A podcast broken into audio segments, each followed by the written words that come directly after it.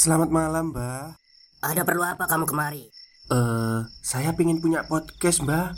Biar pacar saya makin cinta sama saya. Loh, loh, loh.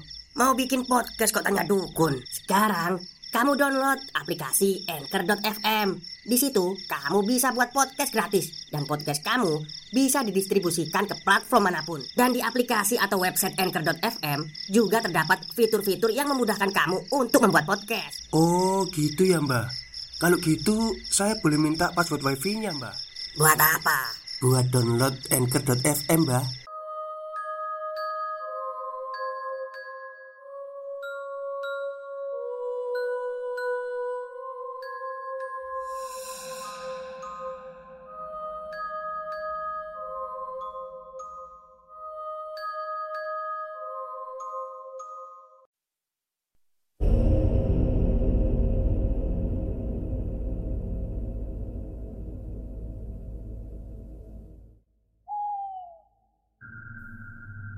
Assalamualaikum warahmatullahi wabarakatuh. Halo semuanya Jumpa lagi dengan saya Chow Sing Sing Kurator dari podcast Horror Night Story.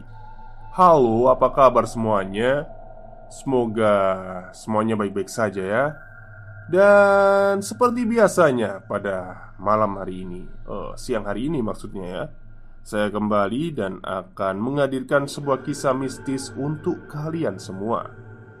Kisah mistis kali ini adalah lanjutan dari kemarin siang tentang pesugihan bulus cimbung. Bulus itu kayak kura-kura tapi tempurungnya lunak itu loh. Saya juga belum pernah pegang sih, tapi katanya kayak gitu. Oke, daripada kita berlama-lama, mari kita simak ceritanya. Malam itu mendung. Angin bertiup lebih dingin dari biasanya, membuat siapa pun orang yang merasakannya pasti menjadi gelisah. Hal itu yang dirasakan oleh Rusman. Manakala malam ini adalah malam terakhir untuknya melakukan ritual. Rusman sedang berdiri di depan rumah yang tidak terlalu besar, menikmati malam dengan hiruk-pikuk suara binatang malam, sembari menunggu Surip setelah menuntaskan pekerjaan sebagai kurir ekspedisi. Seusai Rusman menyiapkan bekal dan syarat yang harus ia bawa, Supri segera menyalakan motor kesayangannya Surip ya maksudnya. Ya Memulai perjalanan menembus gelapnya malam. Di perjalanan yang masih ramai aktivitas para insan. Surip Membuka obrolan agar suasana tidak canggung. 30 menit sudah berlalu Supri membelokkan kendaraannya Dan berhenti setelah melewati persimpangan. Rip, lah, endi sendange? Tanya Rusman sela-sela Surip sedang mengunci kendaraannya. Itu lurus Jawab Surip. Nampak sebuah gapura Yang menjadi akses utama pintu maksud Mereka kemudian meninggalkan motornya di sisi barat. Tak dapat dipungkiri oleh Rusman saat itu bahwa perasaannya muncul sebuah ketakutan yang luar biasa. Setelah apa yang ia lihat di depannya, Kala Netra menangkap sebuah pohon besar yang menjulang tinggi, menampakkan sisi gelap tempat itu. Tepat di bawah pohon, terdapat sebuah sumber air yang jernih.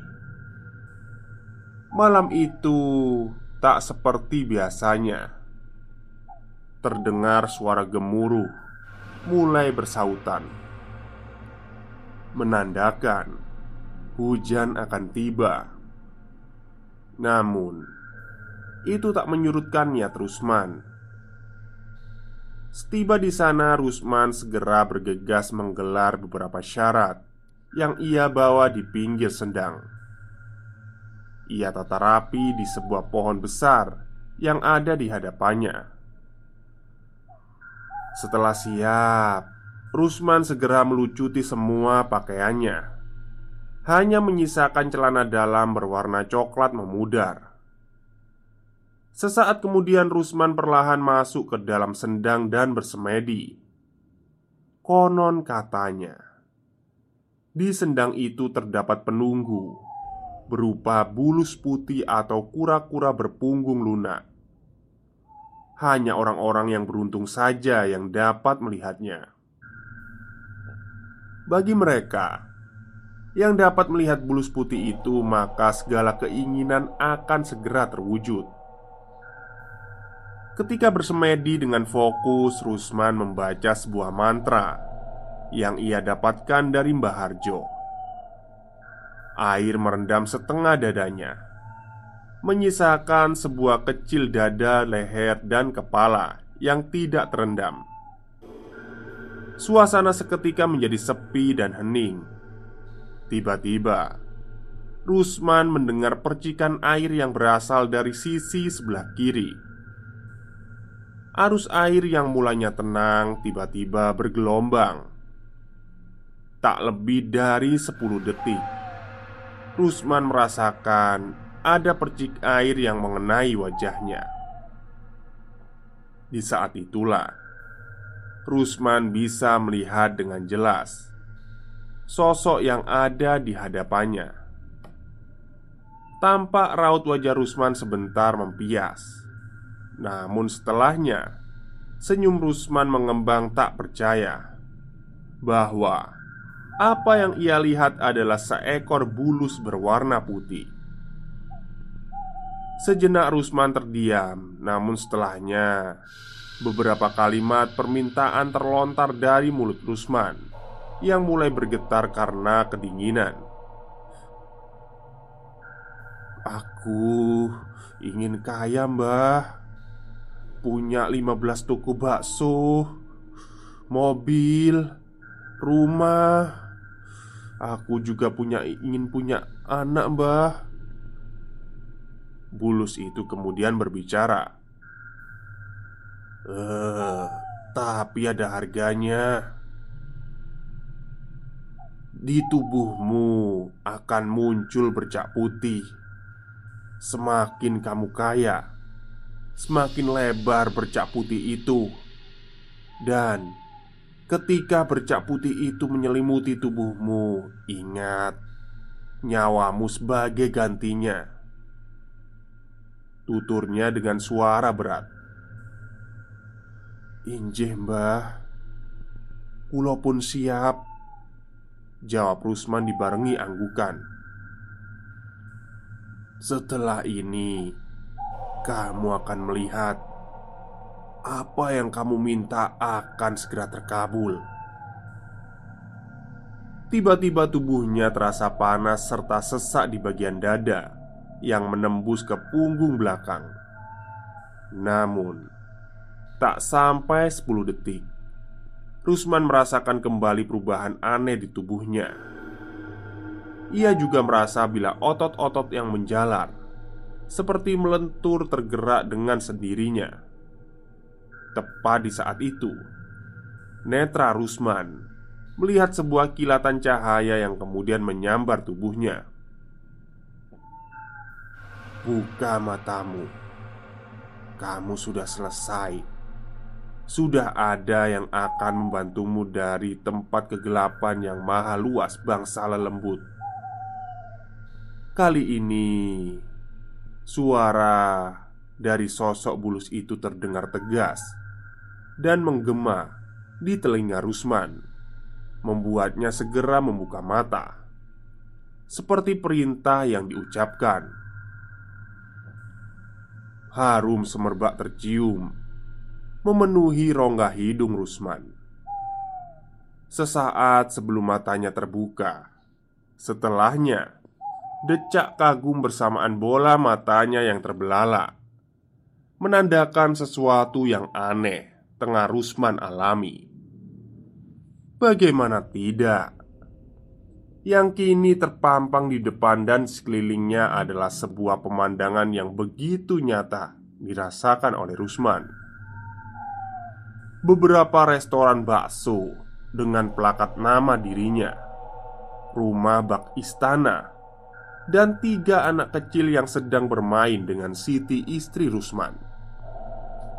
Rasa kagum Rusman sesaat terhenti ketika matanya menangkap sesosok makhluk yang aneh. Nyaris seperti persilangan antara manusia dan hewan, tengah berjalan ke arahnya. Namun, di saat bersamaan, Rusman juga merasakan sesuatu yang aneh menjalar melewati urat-urat sarafnya. Semakin lama, hal itu semakin membuat Rusman seperti orang lumpuh, hingga akhirnya ia pun tak sadarkan diri. "Rus, Rus, bangun, Rus!" Surip menggoyang-goyangkan tubuh Rusman ketika melihat Rusman sudah tergeletak di pinggir sendang dengan posisi bertelanjang dada. Rusman yang saat itu dalam posisi terbaring dan merasakan goncangan, seketika terbangun dengan kondisi terlihat bingung. Ia hanya terdiam, mengedarkan netranya, menyapu pandangannya. "Sudah selesai, Rus. Ayo buruan pulang." Kata suara cempreng surip yang akhirnya membuat Rusman tersadar penuh ia kemudian bangkit dan cepat-cepat mengenakan pakaiannya. Tak berapa lama, dengan sudah kembali rapi, Rusman dan Surip meninggalkan sendang itu. Tapi sebelum meninggalkan tempat yang tak pernah ia tahu tanpa adanya Surip, tempat yang kini telah mengubah jalan hidupnya. Beberapa pesan dari sosok bulus putih menjadi langkah pertama bagi Rusman menapaki satu perjalanan panjang. Ramai jalanan kota yang dipenuhi kesibukan aktivitas para insan. Meski langit dalam keadaan terik sekalipun, namun hal itu tak membuat mereka-mereka mengendurkan semangat untuk mencari nafkah. Begitu juga dengan Rusman terik matahari beserta hiruk-pikuknya seakan tak mempengaruhi jiwanya. Pikiran dan benaknya saat itu terselimuti rasa bahagia atas apa yang akan dirinya lakukan setelah tiba di kota. Hari itu, saat matahari mulai merangkak naik, Rusman memutuskan untuk pulang ke kota.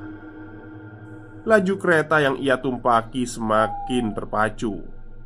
Dirinya ingin segera sampai di rumah, bertemu dengan sang istri, dan akan mencoba menceritakan semuanya. Malam pun tiba.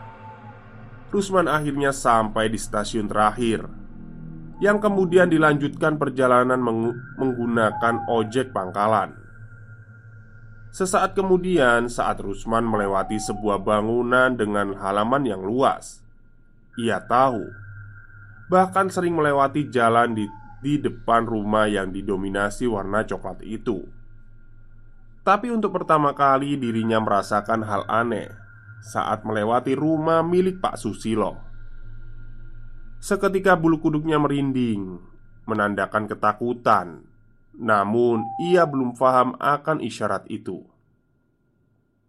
Tak lama Tukang ojek itu menepi dan berhenti Meninggalkan Rusman sendiri Setelah menerima dua lembar uang puluhan ribu Dek Dek Buka pintunya dek Untuk yang kesekian kali Rusman mengetuk dan memanggil istrinya Iya, Kang.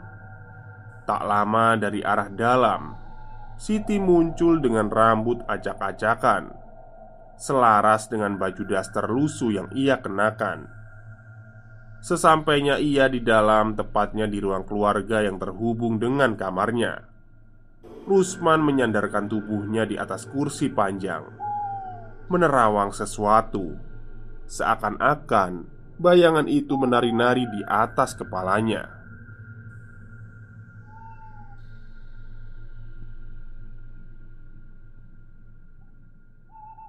Siti yang sudah menunggu suaminya pulang lantas menuju dapur dan membuatkan secangkir kopi. Siti kemudian buru-buru meletakkan segelas kopi dan duduk di samping sosok Rusman. Menatap sebentar sebelum menawarkan, "Mas, gimana kemarin?"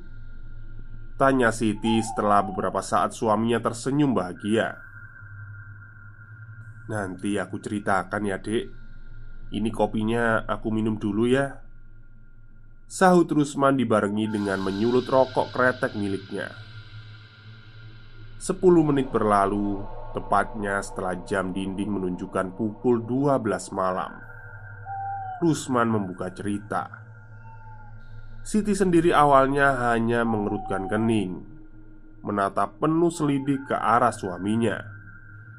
Tak lama, Siti pun terhenyak, melebarkan dua bola matanya, menatap lekat dari mimik wajah Rusman yang kini mulai serius bercerita. "Ya ampun, Mas, itu beneran. Berarti kamu berhasil ya, Mas?" Ucap Siti seolah masih belum percaya dengan apa yang didengarnya. "Iya, Dek aku berhasil bertemu dengan bulus putihnya Jawab Rusman menegaskan. Siti tak henti-hentinya berdecak kagum memuji sang suami. Ia tersenyum Tertawa riang sembari merencanakan sesuatu Tanpa tahu apa yang bakal mereka alami setelah hari itu. Stop, stop. Kita break sebentar. Jadi gimana?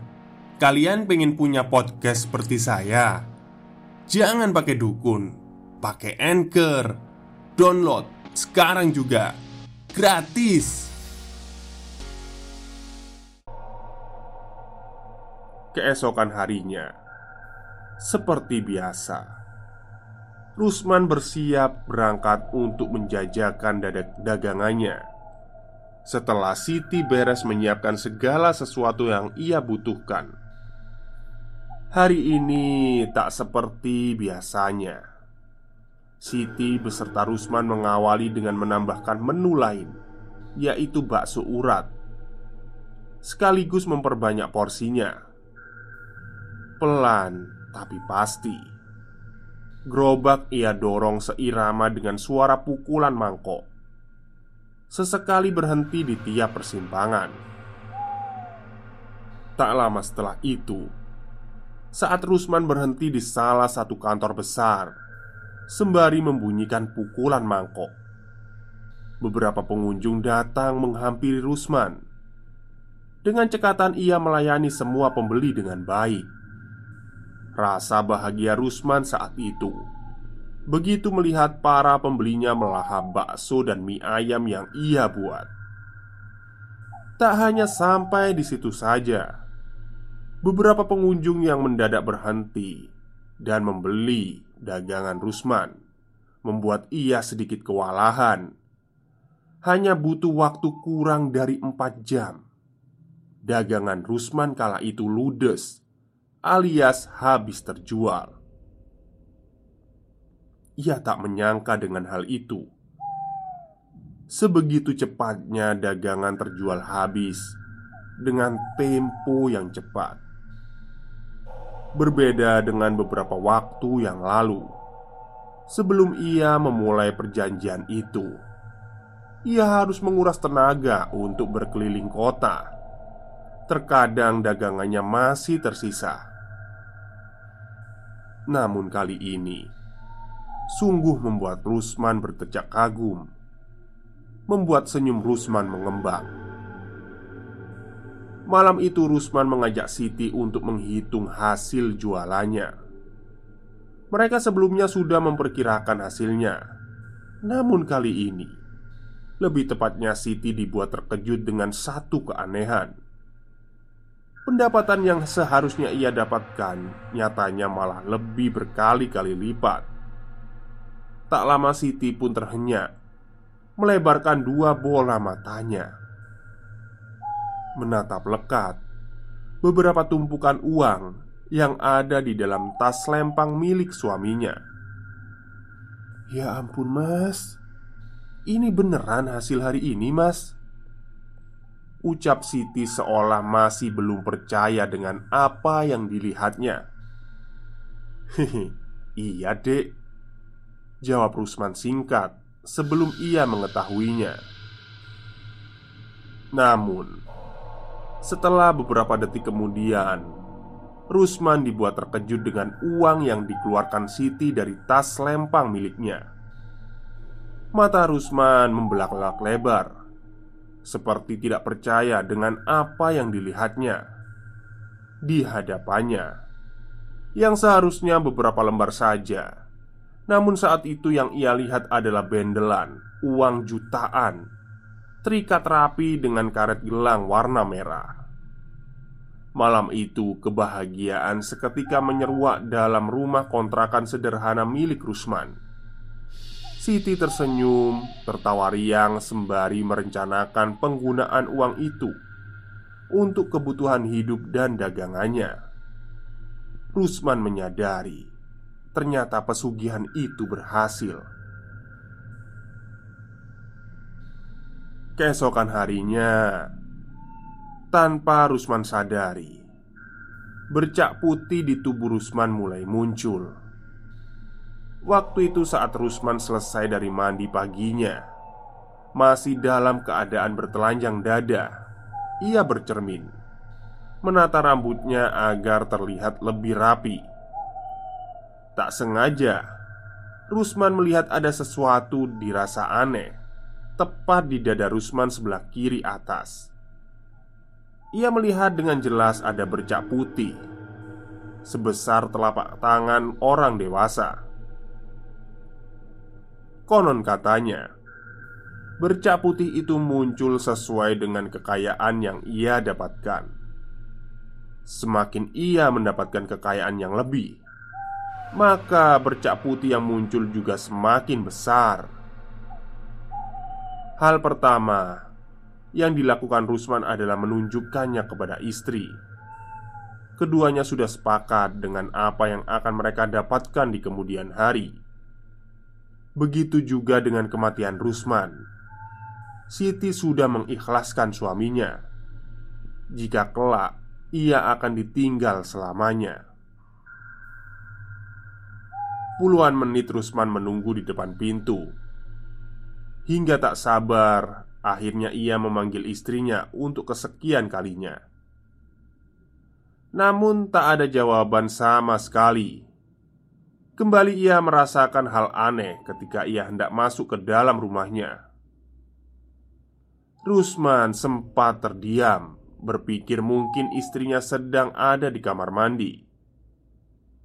Akan tetapi Sesampainya ia di dalam Tepatnya di ruang keluarga Mata Rusman membelalak lebar Hoi, siapa kamu? Teriak Rusman dengan keras dan tegas Spontan Rusman tersulut amarah saat mendapati dengan jelas satu sosok baru saja keluar dari dalam kamar istrinya. Bukannya takut atau berlari kabur, sosok berjubah hitam itu yang baru saja dibentak Rusman malah berhenti dalam posisi membelakangi. Sejenak suasana hening, sejenak suasana hening. Rusman yang sejak awal terbakar amarah Sedikit mengendur melihat sosok berjubah hitam itu Seperti ada keanehan Mata Rusman Lekat menatapi sosok yang berjarak 4 meteran darinya itu Sekilas seperti dia pernah bertemu dengan sosok itu Namun Kala dirinya ingin lebih mendekat untuk memastikan Rusman tiba-tiba saja malah mundur. Kini amarahnya, keberaniannya seolah terkikis ketika sosok itu lebih dulu membalikkan badannya. Jelas dan sangat jelas, Rusman melihat raut wajah yang tak asing dari sosok itu. Wajah serta tubuh yang baru dua hari lalu ia lihat Kini nyata ada di hadapannya. Baharjo Pelan Penuh ketakutan suara Rusman. Tubuhnya gemetar Keringat mengucur deras Membasahi kening dan wajahnya. Apalagi ketika sosok itu mendekati dirinya sembari menyeringai. Tubuh Rusman goyah. Kakinya terasa kaku tak mampu ia gerakkan. Tubuhnya hanya mampu menyandar di dinding Membiarkan sosok Mbah Harjo itu mendekati Hingga tepat berada di hadapannya Aku datang ke sini untuk memberitahu apa yang sudah kamu lakukan tidak akan bisa dibatalkan. Ingat, nyawamu taruhannya. Ucap sosok Mbah Harjo di telinga kanan Rusman. Rusman hanya mengangguk. Ingin mengeluarkan kata-kata namun nafasnya seakan terputus. Dadanya terasa panas, tersesaki dengusan nafas sosok Mbah Harjo yang beraroma kembang melati. Setelah mengucapkan beberapa kalimat, sosok Mbah Harjo pun beranjak meninggalkan Rusman yang sedikit demi sedikit mulai bernafas lega. Meski tak berlangsung lama, namun kejadian itu membuat mental Rusman runtuh. Ia benar-benar shock Sesaat lamanya hanya mampu terduduk menyandar pada dinding Mencoba menguasai diri dan mengumpulkan tenaganya. Saat dirasa mampu berdiri dan menguasai pikirannya Ia kemudian bangkit Melangkah perlahan menuju ke dalam kamar. Ia ingin segera mencari istrinya Untuk segera berangkat guna mencari kios yang akan mereka gunakan untuk membuka cabang pertamanya. Beberapa kios sudah mereka kunjungi. Akhirnya, mereka mendapatkan tempat yang strategis, tepatnya di pinggir jalan utama dekat dengan perkantoran dan pabrik. Tak butuh waktu lama, Rusman kemudian menyodorkan uang sewa selama lima tahun. Walaupun jarak kios dengan rumah yang lumayan memakan waktu, namun itu tak membuatnya mengurungkan niatnya.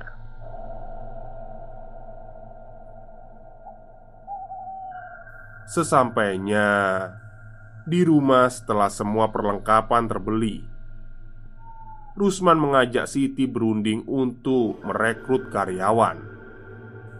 Akhirnya setelah beberapa lama mereka berunding Rusman menyetujui saran Siti Dengan mencari karyawan di kampung halaman saja. Tiga karyawan sudah Rusman dapatkan. Tinggal menunggu waktu untuk membuka cabang pertamanya. Seperti biasa di jam yang sama Rusman sudah berangkat untuk menjajakan dagangannya namun kali ini Rusman berniat untuk mampir sebentar ke warung Untuk sekedar ngopi pagi. Assalamualaikum, Bok Sapa Rusman kepada wanita paruh baya yang sedang menggoreng tempe. Waalaikumsalam. Weh, kamu Kok lama nggak mampir? Ke mana aja toh? Sahut wanita paruh baya yang biasa dipanggil Mbok Ratmi. Hehe. Kopi siji ya, Mbok? Iya, Rus. Kasarapan ta? Enggak, Mbok. Ngopi aja. Sudah satu minggu ini, Rusman tidak mampir ke warung Mbok Ratmi. Membuat wanita parubaya itu sedikit menaruh curiga karena biasanya Rusman setiap pagi dan sore sepulang berkeliling hampir setiap hari ia mampir ke warung itu. Tempat mencurahkan rasa sedih dan bahagianya Ketika dagangannya laku terjual. Namun, tidak untuk hari ini. Rusman berniat mampir untuk sekedar memberitahu bahwasanya ia akan membuka cabang pertamanya. Mendengar hal itu, sontak membuat Mbok Ratmi bertecak kagum. Beberapa wajangan terlontar dari bibir tipis Mbok Ratmi. Rusman hanya mengiyakan karena pada dasarnya Rusman tidak suka diceramai. Tak terasa 10 menit berlalu Rusman berpamitan setelah ngopi Baru beberapa langkah ke depan Suara Mbok Ratmi mengagetkan Rusman dari belakang Rus Hati-hati yo kalau cari uang Yang barokah Rusman berhenti sejenak menatap wajah Mbok Ratmi dan berkata, "Mbok." Kemudian melanjutkan perjalanannya.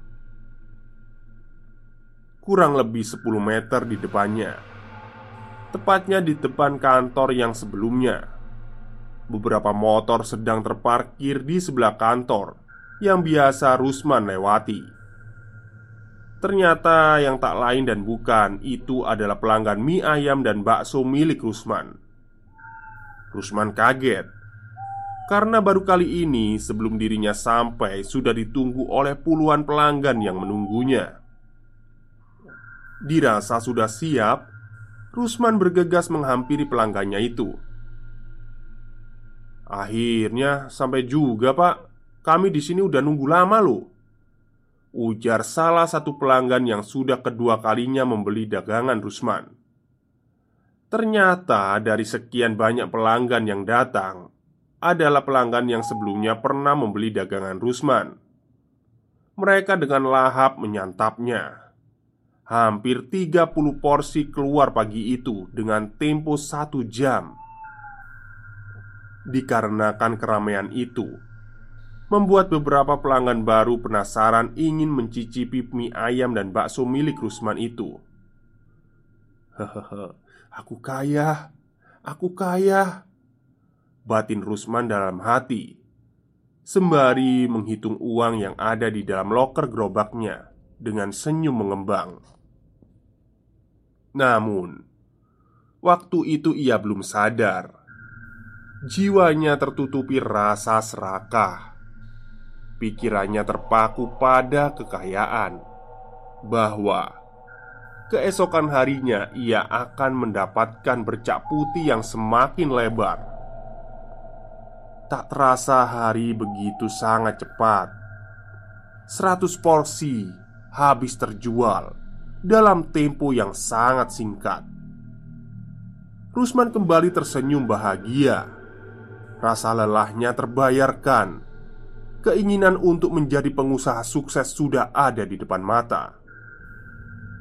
Namun, apalah arti dari itu semua? Jika kekayaan itu adalah hasil dari kemusyrikan, hingga tak lama dirinya sampai di kontrakan sederhana miliknya.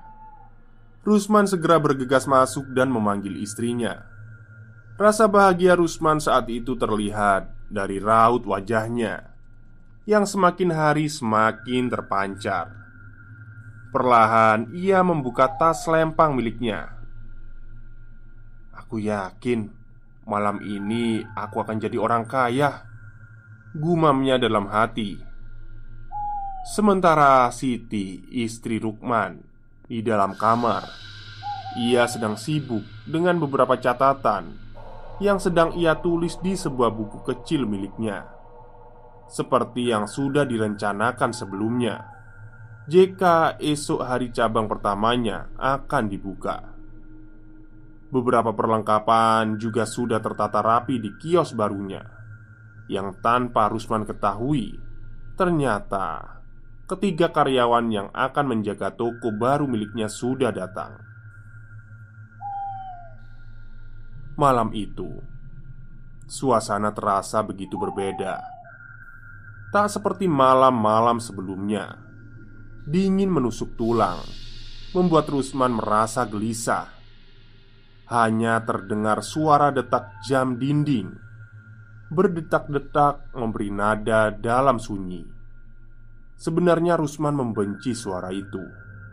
Semakin larut, suara detak itu semakin keras terdengar. Perasaan takut mulai menyeruak di pikirannya. Tak terasa, jam sudah menunjukkan pukul 12 malam.